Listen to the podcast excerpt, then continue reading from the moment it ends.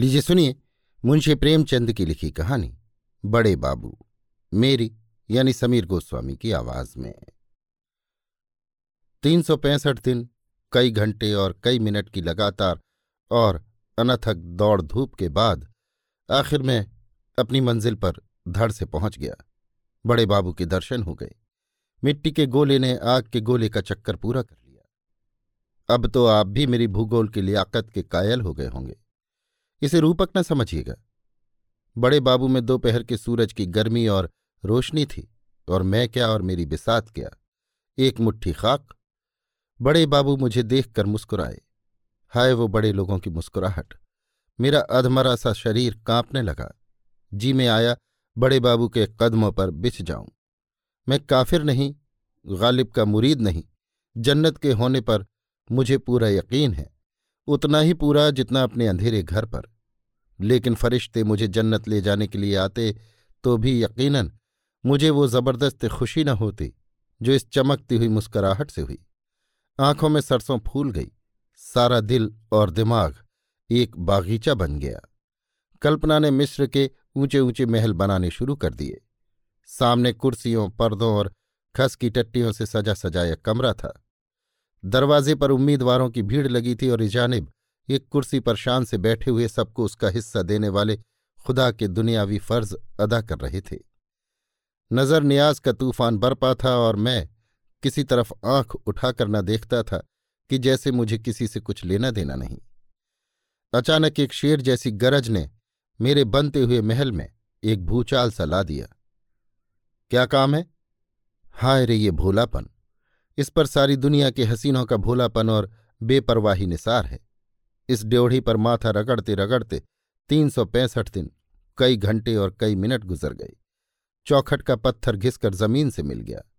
ईदू बिसाती की दुकान के आधे खिलौने और गोवर्धन हलवाई की आधी दुकान इसी ड्योढ़ी की भेंट चढ़ गई और मुझसे आज सवाल होता है, क्या काम है? मगर नहीं, ये मेरी ज्यादती है, सरासर जुल्म। जो दिमाग बड़े बड़े मुल्की और माली और तमद्दुनी मसलों में दिन रात लगा रहता हो, जो दिमाग डाकटों, सर्कुलरों, परवानों, हुक्मनामों, नक्शों वगैरह के बोझ से दबा जा रहा हो, उसके नज़दीक मुझ जैसे खाक के पुतले की हस्ती ही क्या? मच्छर अपने को चाहे हाथी समझ ले, पर बैल के सींग को उसकी क्या खबर? मैंने दबी ज़ुबान से कहा, हुजूर की कदम बोसी के लिए हाजिर हुआ। बड़े बाबू फिर गरजे, क्या काम है? अब की बार मेरे रोए खड़े हो गए। खुदा के फजल से लहीम शहीम आदमी हूँ। जिन दिनों कॉलेज में था, मेरे डील डॉल और मेरी बहादुरी और दिलेरी की धूम थी। हॉकी टीम का कप्तान, फुटबॉल टीम का नायब कप्तान और क्रिकेट का जनरल था। कितने ही गोरों के जिस्म पर अब भी मेरी बहादुरी के दाग बाकी होंगे। मुमकिन है दो चार अब भी बेसाखियाँ लिए चलते या रेंगते हों। बम्बई क्रॉनिकल और टाइम्स में मेरे गेंदों की धूम थी, मगर इस वक्त बाबू साहब की गरज सुनकर मेरा शरीर कांपने लगा। कांपते हुए बोला, हुजूर की कदम बोसी के लिए हाजिर हुआ?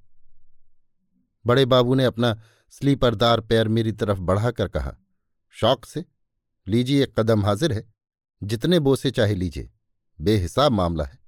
मुझसे कसम ले लीजिए, जो मैं गिनूं, जब तक आपका मुँह न थक जाए, लिए जाइए। मेरे लिए इससे बढ़कर खुशनसीबी का क्या मौका होगा? औरों को जो बात बड़े जब तब बड़े संयम व्रत से मिलती है, वो मुझे बैठे बिठाए, बगैर हरड़ फिटकरी लगाए हासिल हो गई। वल्लाह, हूँ मैं भी खुशनसीब। आप अपने दोस्त अहबाब आत्मीय स्वजन जो हों, उन सबको लाएँ तो और भी अच्छा। मेरे यहाँ सबको छूट है। हँसी के पर्दे में ये जो जुल्म बड़े बाबू कर रहे थे, उस पर शायद अपने दिल में उनको नाज हो। इस मनहूस तकदीर का बुरा हो, जो इस दरवाजे का भिकारी बनाए हुए है।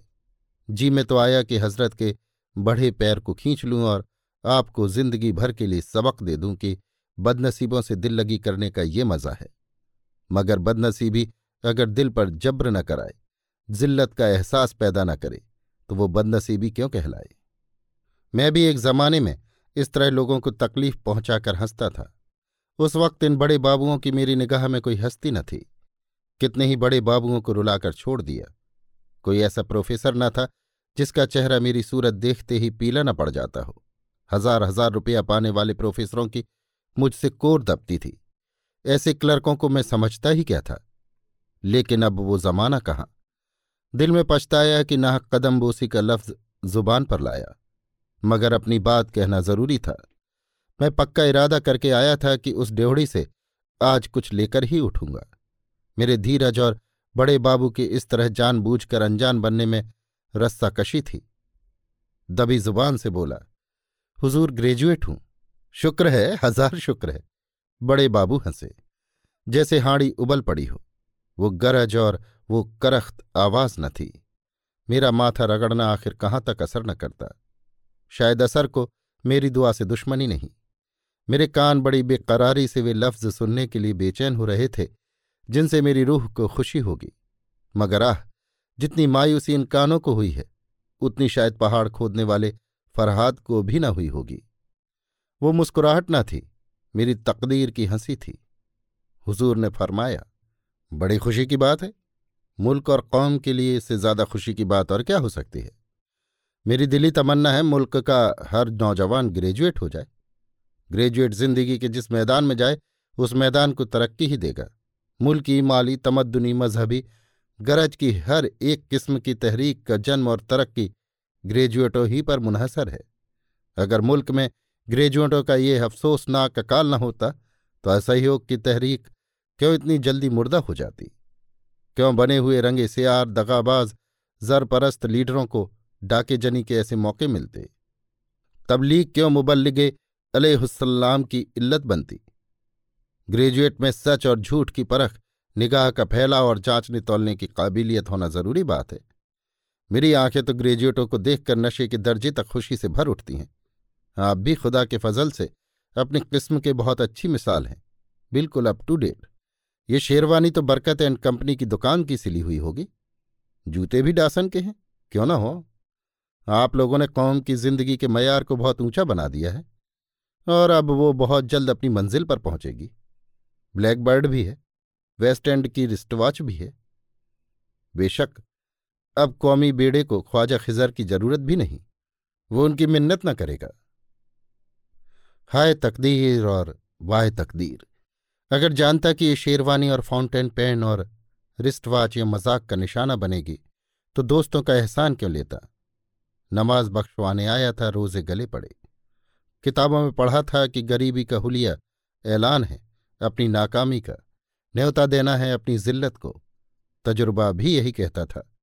चिथड़े लगाए हुए भिकमंगों को कितनी बेदर्दी से दुत्कारता हूँ।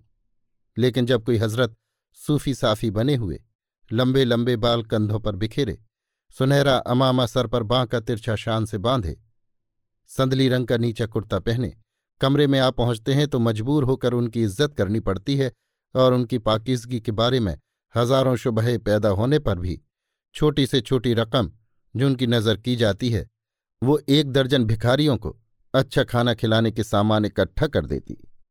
पुरानी मिसाल है, भेस से ही भीख मिलती है। पर आज ये बात गलत साबित हो गई। आज बीबी साहिबा की वो तंबी याद आई, जो उसने चलते वक्त दी थी। क्यों बेकार अपनी बेइज्जती कराने जा रहे हो? वो साफ़ समझेंगे कि ये मांगे जांचे का ठाठ है। ऐसे रईस होते तो मेरे दरवाजे पर आते ही क्यों? उस वक्त मैंने इस तंबीह को बीवी की कम निगाही और उसका गंवारपन समझा था। पर अब मालूम हुआ कि गंवार ने भी कभी कभी सूझ की बातें कहती हैं। मगर अब पछताना बेकार है। मैंने आजजी से कहा, हुजूर, कहीं मेरी भी परवरिश फरमाए। बड़े बाबू ने मेरी तरफ़ इस अंदाज से देखा कि जैसे मैं किसी दूसरी दुनिया का कोई जानवर हूँ और बहुत दिलासा देने के लहजे में बोले, आपकी परवरिश खुदा करेगा? वही सबका रज्जाक है? दुनिया जब से शुरू हुई, तब से तमाम शायर हकीम और औलिया यही सिखाते आए हैं कि खुदा पर भरोसा रख और हम हैं कि उनकी हिदायत को भूल जाते हैं। लेकिन खैर, मैं आपको नेक सलाह देने में कंजूसी न करूँगा। आप एक अखबार निकाल लीजिए। यकीन मानिए, इसके लिए बहुत ज़्यादा पढ़े लिखे होने की ज़रूरत नहीं और आप तो खुदा के फजल से ग्रेजुएट हैं। स्वादिष्ट तिला और स्तंभन बटियों के नुस्खे लिखिए। तिब्बे अकबर में आपको हज़ारों नुस्खे मिलेंगे। लाइब्रेरी जाकर नकल कर लाइए और अखबार में नए नाम से छापिए। कोक शास्त्र तो आपने पढ़ा ही होगा। अगर ना पढ़ा हो तो एक बार पढ़ जाइए और अपने अखबार में शादी के मज़ों के तरीके लिखिए। कामेंद्रिय के नाम जितने ज़्यादा आ सकें बेहतर है। फिर देखिए कैसे डॉक्टर, प्रोफेसर और डिप्टी कलेक्टर आपके भक्त हो जाते हैं। इसका ख्याल रहे कि ये काम हकीमाना अंदाज से किया जाए। व्यापारी और हकीमाना अंदाज में थोड़ा फ़र्क है। व्यापारी सिर्फ़ अपनी दवाओं की तारीफ़ करता है। हकीम परिभाषाओं और सूक्तियों को खोलकर अपने लेखों को इल्मी रंग देता है। व्यापारी की तारीफ़ से लोग चिढ़ते हैं। हकीम की तारीफ़ भरोसा दिलाने वाली होती है। अगर इस मामले में कुछ समझने बूझने की ज़रूरत हो तो रिसाला दरवेश हाजिर है। अगर इस काम में आपको कुछ दिक्कत मालूम होती हो तो स्वामी श्रद्धानंद की खिदमत में जाकर शुद्धि पर आमादगी ज़ाहिर कीजिए। फिर देखिए आपकी कितनी खातिर तवाजु होती है। इतना समझाए देता हूँ कि शुद्धि के लिए फ़ौरन तैयार न हो जाइएगा। पहले दिन तो दो चार हिंदू धर्म की किताबें मांग लाइएगा। एक हफ़्ते के बाद जाकर कुछ ऐतराज कीजिएगा। मगर ऐतराज ऐसे हों, जिनका जवाब आसानी से दिया जा सके। इससे स्वामी जी को आपकी छानबीन और जानने की ख्वाहिश का यकीन हो जाएगा। बस आपकी चांदी है। आप इसके बाद इस्लाम की मुखालिफत पर दो एक मजमून या मजमूनों का सिलसिला किसी हिंदू रिसाले में लिख देंगे तो आपकी ज़िंदगी और रोटी का मसला हल हो जाएगा। इससे भी एक सहल नुस्खा है। तबलीगी मिशन में शरीक हो जाइए। किसी हिंदू औरत, खासकर नौजवान बेवा पर डोरे डालिए। आपको ये देखकर हैरत होगी कि वो कितनी आसानी से आपसे मोहब्बत करने लग जाती है। आप उसकी अंधेरी ज़िंदगी के लिए एक मशाल साबित होंगे। वो उज्र नहीं करती, शौक से इस्लाम कबूल कर लेगी। बस, अब आप शहीदों में दाखिल हो गए। अगर आप जरा एहतियात से काम करते रहे तो आपकी ज़िंदगी बड़े चैन से गुजरेगी। एक ही खेवे में दीनों दुनिया दोनों ही पार हैं। जनाब लीडर बन जाएँगे। वल्लाह, एक हफ़्ते में आपका शुमार नामी गिरामी लोगों में होने लगेगा। दीन के सच्चे पैरों। हज़ारों सीधे सादे मुसलमान आपको दीन की डूबती हुई किश्ती का मल्लाह समझेंगे। फिर खुदा के सिवा और किसी को खबर न होगी कि आपके हाथ क्या आता है और वो कहाँ जाता है और खुदा कभी राज नहीं खोला करता। ये आप जानते ही हैं। ताज्जुब है कि इन मौक़ों पर आपकी निगाह क्यों नहीं जाती? मैं तो बुढ़ा हो गया और अब कोई नया काम नहीं सीख सकता, वरना इस वक्त लीडरों का लीडर होता। इस आग की लपट जैसे मज़ाक ने जिस्म में शोले पैदा कर दिए। आँखों से चिंगारियाँ निकलने लगी।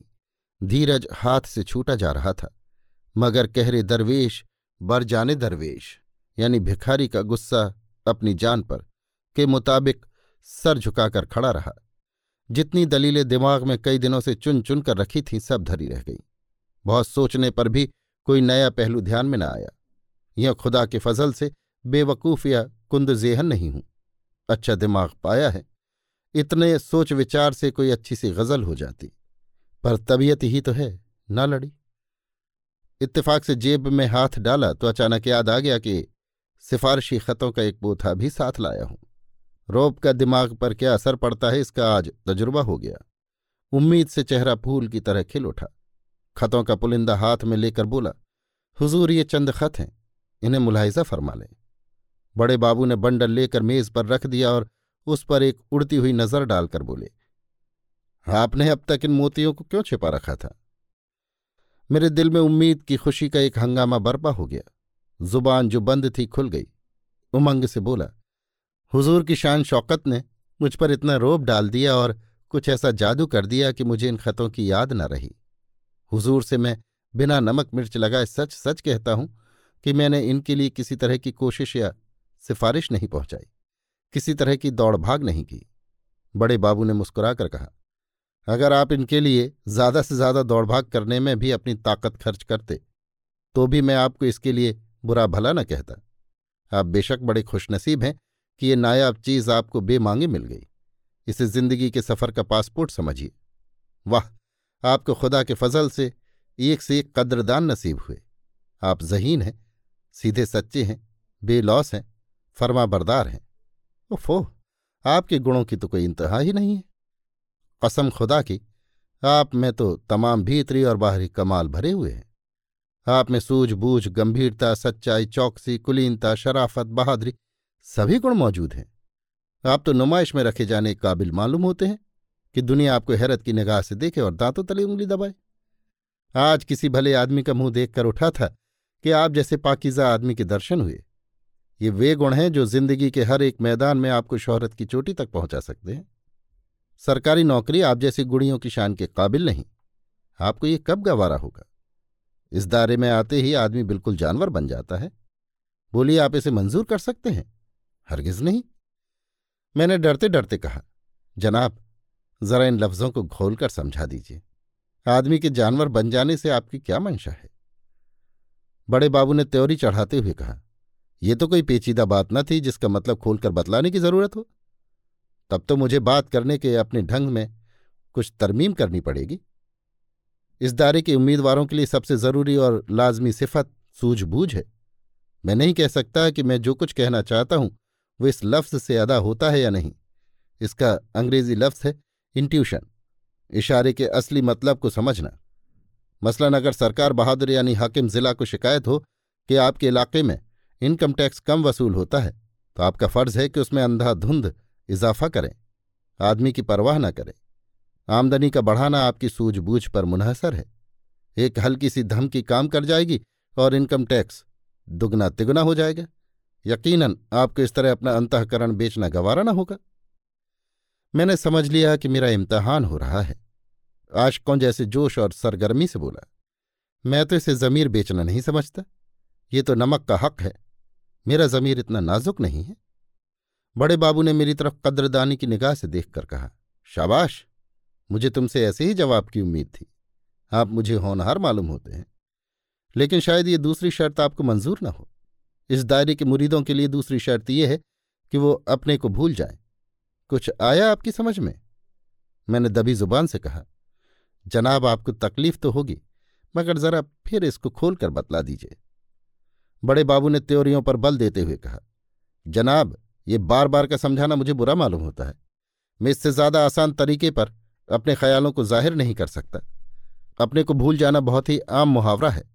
अपनी खुदी को मिटा देना अपनी शख्सियत को फना कर देना, अपनी पर्सनैलिटी को खत्म कर देना। आपकी वजाकता से, आपके बोलने बात करने के ढंग से, आपके तौर तरीकों से आपकी हिंदीयत मिट जानी चाहिए। आपके मजहबी अखलाकी और तमद्दुनी असरों का बिल्कुल गायब हो जाना ज़रूरी है। मुझे आपके चेहरे से मालूम हो रहा है कि समझाने पर भी आप मेरा मतलब नहीं समझ सके। सुनिए, आप गालिबन मुसलमान हैं। शायद आप अपने अकीदों में बहुत पक्के भी हों। आप नमाज़ और रोज़े के पाबंद हैं? मैंने फ़क्र से कहा, मैं इन चीज़ों का उतना ही पाबंद हूँ जितना कोई मौलवी हो सकता है। मेरी कोई नमाज़ कज़ा नहीं हुई, सिवाय उन वक्तों के जब मैं बीमार था। बड़े बाबू ने मुस्कुराकर कहा, ये तो आपके अच्छे अखलाक ही कहे देते हैं। मगर इस दायरे में आकर आपको अपने अकीदे और अमल में बहुत कुछ काट छाट करनी पड़ेगी। यहाँ आपका मज़हब मजहबियत का जामा अख्तियार करेगा। आप भूल कर भी अपनी पेशानी को किसी के सामने सिजदे में न झुकाएँ। कोई बात नहीं। आप भूल कर भी जक़ात के झगड़े में ना फंसे। कोई बात नहीं। लेकिन आपको अपने मज़हब के नाम पर फरियाद करने के लिए हमेशा आगे आगे रहना और दूसरों को आमादा करना होगा। अगर आपके ज़िले में दो डिप्टी कलेक्टर हिंदू हैं और मुसलमान सिर्फ़ एक तो आपका फ़र्ज़ होगा कि हिज एक्सीलेंसी गवर्नर की खिदमत में एक डेपुटेशन भेजने के लिए कौम के रईसों को आमादा करें। अगर आपको मालूम हो कि किसी म्यूनिसपैलिटी ने कसाईयों को शहर के बाहर दुकान रखने की तजवीज़ पास कर दी है तो आपका फ़र्ज़ होगा कि कौम के चौधरियों को उस म्यूनिसपैलिटी का सिर तोड़ने के लिए तहरीक करें। आपको सोते, जागते, उठते, बैठते जाति प्रेम का राग अलापना चाहिए। मसलन इम्तहान के नतीजों में अगर आपको मुसलमान विद्यार्थियों की संख्या मुनासिब से कम नज़र आए तो आपको फ़ौरन चांसलर के पास एक गुमनाम खत लिख भेजना होगा कि इस मामले में ज़रूर ही सख्ती से काम लिया गया है। ये सारी बातें उसी इंट्यूशन वाली शर्त के भीतर आ जाती हैं। आपको साफ़ साफ़ शब्दों में या इशारों से ये काम करने के लिए हिदायत न की जाएगी। सब कुछ आपकी सूझबूझ पर मुनहसर होगा। आप में ये जौहर होगा तो आप एक दिन ज़रूर ऊँचे ओहदे पर पहुँचेंगे। आपको जहाँ तक मुमकिन हो अंग्रेज़ी में लिखना और बोलना पड़ेगा। इसके बगैर हुक्काम आपसे खुश न होंगे। लेकिन कौमी जबान की हिमायत और प्रचार की सदा आपकी ज़ुबान से बराबर निकलती रहनी चाहिए। आप शौक से अखबारों का चंदा हजम करें, मंगनी की किताबें पढ़ें, चाहे वापसी के वक्त किताब के फट चिथ जाने के कारण आपको माफ़ी ही क्यों न मांगनी पड़े। लेकिन ज़ुबान की हिमायत बराबर जोरदार तरीके से करती रही खुलासा ये कि आपको जिसका खाना उसी का गाना होगा। आपको बातों से, काम से और दिल से अपने मालिक की भलाई में और मजबूती से उसको जमाए रखने में लगे रहना पड़ेगा।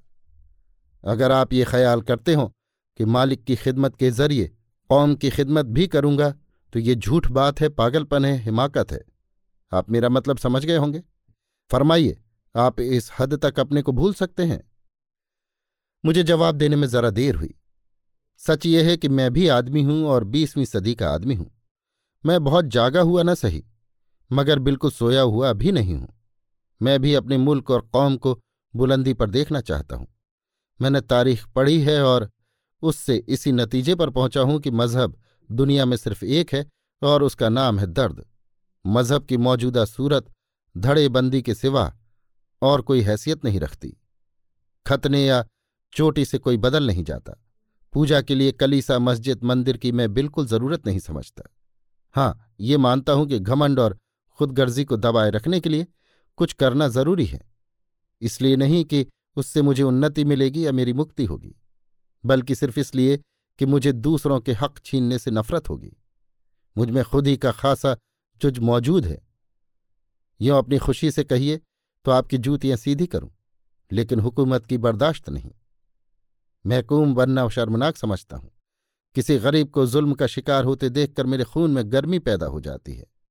किसी से दबकर रहने से मर जाना बेहतर समझता हूँ। लेकिन ख्याल हालतों पर तो फतह नहीं पा सकता।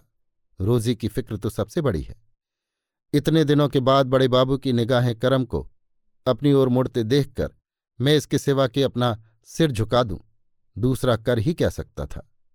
बोला, जनाब, मेरी तरफ़ से भरोसा रखें। मालिक की खिदमत में अपनी तरफ़ से कुछ उठा न रखूँगा। गैरत को फना कर देना होगा। मंजूर शराफत के जज्बों को उठाकर ताक पर रख देना होगा। मंजूर, मुखबिरी करनी पड़ेगी। मंजूर तो बिस्मिल्लाह, कल से आपका नाम उम्मीदवारों की फेहरिस्त में लिख दिया जाएगा। मैंने सोचा था कल से कोई जगह मिल जाएगी। इतनी जिल्लत कबूल करने के बाद रोजी की फ़िक्र से तो आज़ाद हो जाऊँगा। अब ये हकीकत खुली। बरबस मुँह से निकला, और जगह कब तक मिलेगी? बड़े बाबू हंसे। वही दिल दुखाने वाली हँसी जिसमें तोहीन का पहलू खास था। जनाब, मैं कोई ज्योतिषी नहीं, कोई फकीर दरवेश नहीं। बेहतर है इस सवाल का जवाब आप किसी औलिया से पूछें। दस्तरखान बिछा देना मेरा काम है। खाना आएगा और वो आपके हलक में जाएगा। ये पेशिन गोई मैं नहीं कर सकता। मैंने मायूसी के साथ कहा, मैं तो इससे बड़ी इनायत का मुंतजिर था। बड़े बाबू कुर्सी से उठकर बोले कसम खुदा की आप परले दर्जे के कूड़ मग्ज आदमी हैं। आपके दिमाग में भुस भरा है। दस्तरखान का सामने आ जाना, आप कोई छोटी बात समझते हैं। इंतज़ार का मज़ा आपकी निगाह में कोई चीज़ ही नहीं। हालाँकि इंतज़ार में इंसान उम्रें गुजार सकता है। आप रोज़ाना कचहरी में आएँगे। गरजमंदों से आपका सबका होगा। अमलों से आपका परिचय हो जाएगा। मामले बिठाने, सौदे पटाने के सुनहरे मौके हाथ आएँगे। हुक्काम के लड़के पढ़ाइए। अगर गंडे ताबीज का फन सीख लीजिए तो आपके हक में बहुत मुफीद हो। कुछ हकीमी भी सीख लीजिए। अच्छे होशियार सुनारों से दोस्ती पैदा कीजिए, क्योंकि आपको उनसे अक्सर काम पड़ेगा। हुक्काम की औरतें आप ही की मार्फत अपनी ज़रूरतें पूरी कराएँगी। मगर इन सब लटकों से ज़्यादा कारगर एक और लटका है। अगर वो हुनर आप में है तो यकीनन आपके इंतज़ार की मुद्दत बहुत कुछ कम हो सकती है। आप बड़े बड़े हाकिमों के लिए तफरीह का सामान जुटा सकते हैं। बड़े बाबू मेरी तरफ़ कनखियों से देखकर मुस्कराए। तफरीह के सामान से उनका क्या मतलब है ये मैं न समझ सका। मगर पूछते हुए भी डर लगता था कि कहीं बड़े बाबू बिगड़ न जाए और फिर मामला खराब हो जाए। एक बेचैनी किसी हालत में ज़मीन की तरफ़ ताकने लगा। बड़े बाबू ताड़ तो गए कि इसकी समझ में मेरी बात न आई, लेकिन अब की उनकी त्योरियों पर बल नहीं पड़े। नहीं उनके लहजे में हमदर्दी की झलक थी। फरमाया ये तो गैर मुमकिन है कि आपने बाज़ार की सैर न की हो। मैंने शर्माते हुए कहा, नहीं हुजूर, बंदा इस कूचे को बिल्कुल नहीं जानता। बड़े बाबू तो आपको इस कूचे की खाक छाननी पड़ेगी। हाकिम भी आँख कान रखते हैं।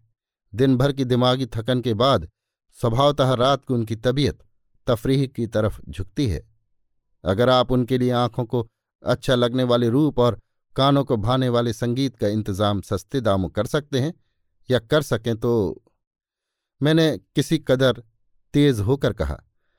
आपका कहने का मतलब यह है कि मुझे रूप की मंडी की दलाली करनी पड़ेगी। बड़े बाबू तो आप तेज क्यों होते हैं?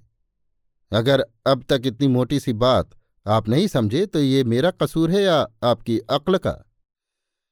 मेरे जिस्म में आग लग गई। जी में आया कि बड़े बाबू को जुजुत्सु के दो चार हाथ दिखाऊँ। मगर घर की बेसरो सामानी का ख्याल आ गया। बीबी की इंतज़ार करती हुई आँखें और बच्चों की भूखी सूरतें याद आ गईं। जिल्लत का एक दरिया हलक के नीचे ढकेलते हुए बोला, जी नहीं, मैं तेज नहीं हुआ था। ऐसी बेअदबी मुझसे नहीं हो सकती। आँखों में आँसू भरकर, ज़रूरत ने मेरी गैरत को मिटा दिया है। आप मेरा नाम उम्मीदवारों में दर्ज कर दें। हालात मुझसे जो कुछ कराएँगे, वो सब करूँगा और मरते दम तक आपका एहसान मंद रहूँगा। अभी आप सुन रहे थे मुंशी प्रेमचंद की लिखी कहानी, बड़े बाबू, मेरी यानी समीर गोस्वामी की आवाज़ में।